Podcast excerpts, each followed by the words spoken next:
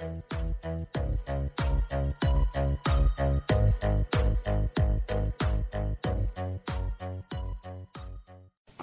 is Nini Mats, the Kingdom Child, with a message of the Kingdom of Heaven.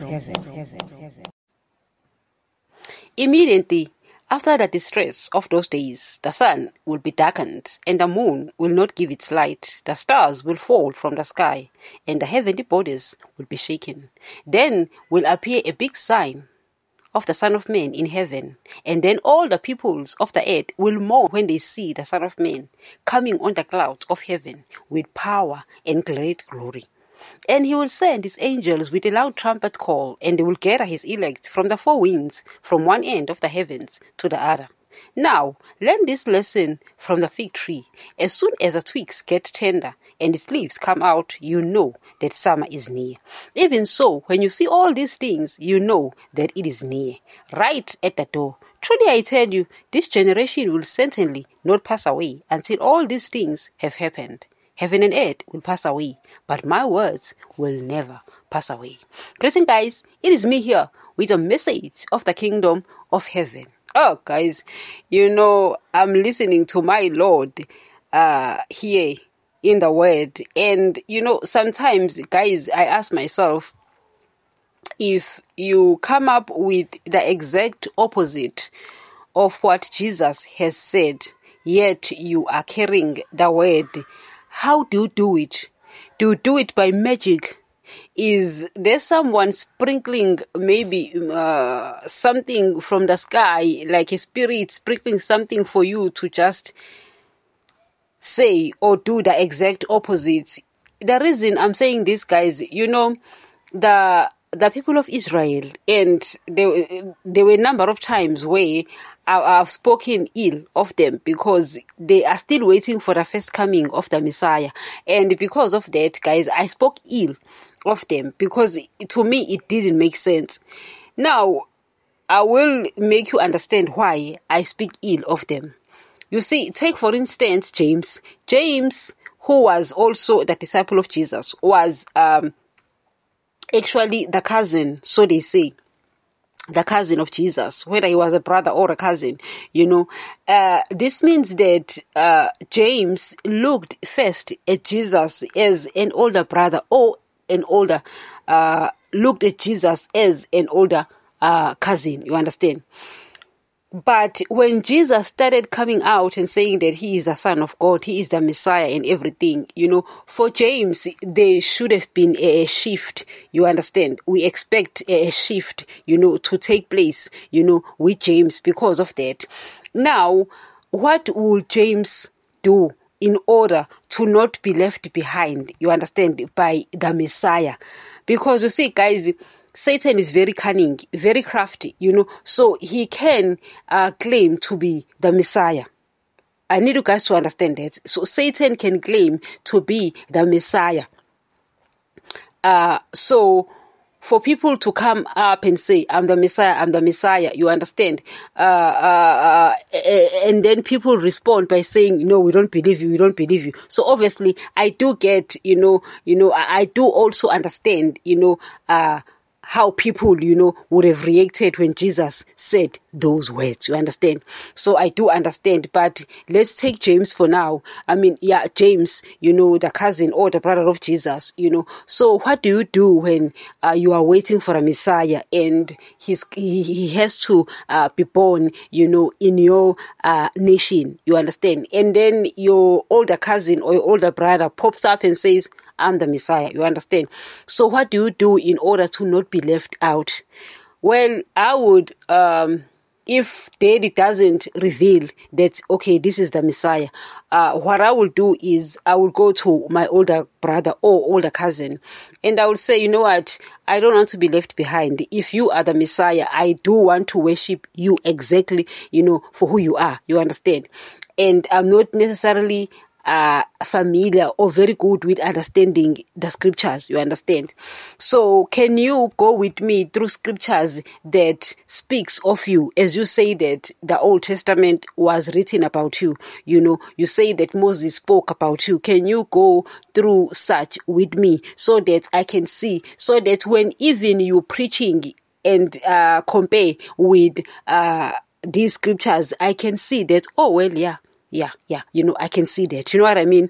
So it, it, guys, it's things like that. You know, I don't think Jesus, if someone from Israel had done that, I don't think Jesus would have uh, rejected to to help the person because Jesus wanted to make sure that people believe it was for people, not for him. You understand? So I do think that if someone had done that, Jesus would have helped the person. You understand? So I'm just saying. You understand? So I'm looking at the people of Israel rejecting Jesus, particularly the leaders of Israel, the people who could go to registry and find out, you know, about the origin of Jesus. You understand? Because they quickly, guys, just cut him off. You know, understand? In their minds, they, it's like they cut him off and they were like, no, a Messiah will not come from Galilee. You understand?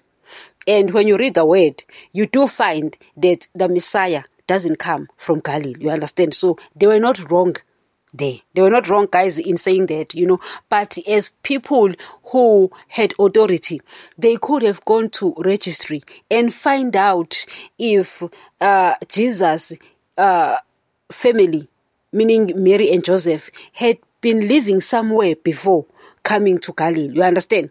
Because if they had done that, they would have taken things from there. Because if you go to history, you'll find that when Jesus was born, uh, Herod found out that the king is about to be born. So because he was threatened, thinking that Jesus was actually the uh, the physical king of Israel, you know, so he was threatened. So he sent uh, people to go and kill all the male children. You understand? So because of that, Mary and Joseph, you know, they uh, revealed it in a revelation that no Herod is trying to do this. So get out of um, uh, Bethlehem and, and go. And they left and went to Egypt. You understand? So they went to Egypt and they lived there you know, for a, a, period of time, you know. So after some time, Daddy revealed, after everything had happened, so he revealed that that Herod was now no more. He was dead. You understand? So they can come back now. So upon arriving back, uh, John was still uh, scared. So he didn't go back to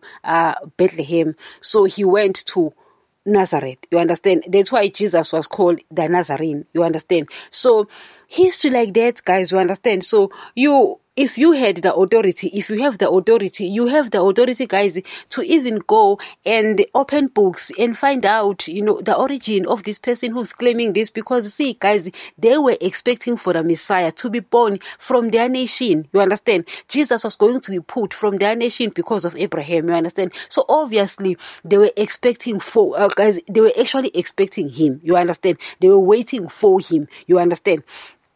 And I do understand that it would be easy for people to claim, oh, I, I, am the Messiah, I am the Messiah. But if you have the authority, you have the power to go to the registry and find out the history, where he's coming from. You understand? So if they had done that, that would have been fine. So there was a time where uh, some uh, Pharisees uh, uh came to Jesus and they asked him to show them a sign that he was a Messiah. And Jesus says, you are you will get a, a, sign. Believe that. You know, first of all, he showed after he whipped those hypocrites of his time selling in churches, claiming to be raising funds for for God. You know, so he said, "You destroy this temple."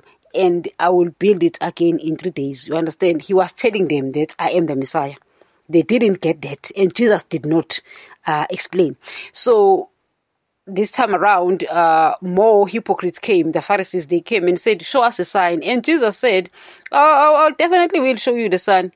Uh, the son, uh, he actually spoke about Jonah, you know, the when Jonah was in three days and in three nights in, the heart of the earth, meaning hell, you know, he went down there, you know, in the belly of a huge fish, you know. So Jesus spoke to them. Jesus was actually speaking about his three days, you know, uh, uh, in the tomb and everything and coming back and stuff and what what, you know. So he doesn't explain much, but that's what he gives them. Wherever, whenever they asked such things, Jesus gave them that, you understand? So they never really also understood that why am I saying this, guys? Is because nowadays we've got the same problem. same problem. But before I get to that, uh, let me finish, you know, with the people of Israel because I've been speaking ill and to a certain extent, you know, I do understand why maybe they rejected, but there were things they could have done in order to find out if this was true. You understand? Because Jesus says that you know when it's going to rain, you know when it's going to thunder, you know when it's going to be sunny because you look at the sky and you can uh, determine do you understand the weather but you are not able to tell the signs of the times you understand jesus was telling them that you can't even see that i am here you can't even see that, uh, that I am here. And I'm not even hiding it to you that I am here. But at the same time, I do get, I don't know guys, if what I'm trying to say, you understand, you know, because I, I was speaking ill of the Israelites because of rejecting Jesus, because they are still waiting for the first Messiah.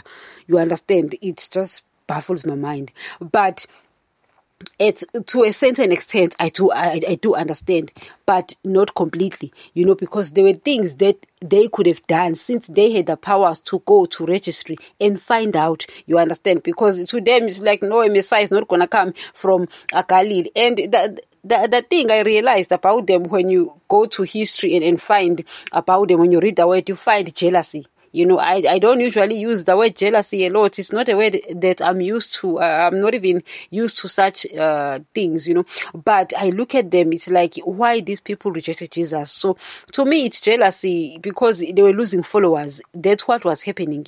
That's what I think. Because when you read about them, it's like they are complaining that everyone is now following Jesus, you know, so they were losing followers. That's what was the problem. That was the biggest problem they faced, you know. So now, guys, is the reason I'm saying this is because Jesus, I quoted from this, this was taken from the Gospel of Matthew 24.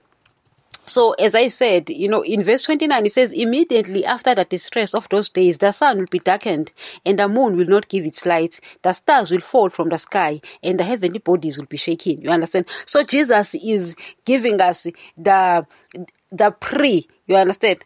Pre, it's pre, you understand? Pre, prelude, you understand?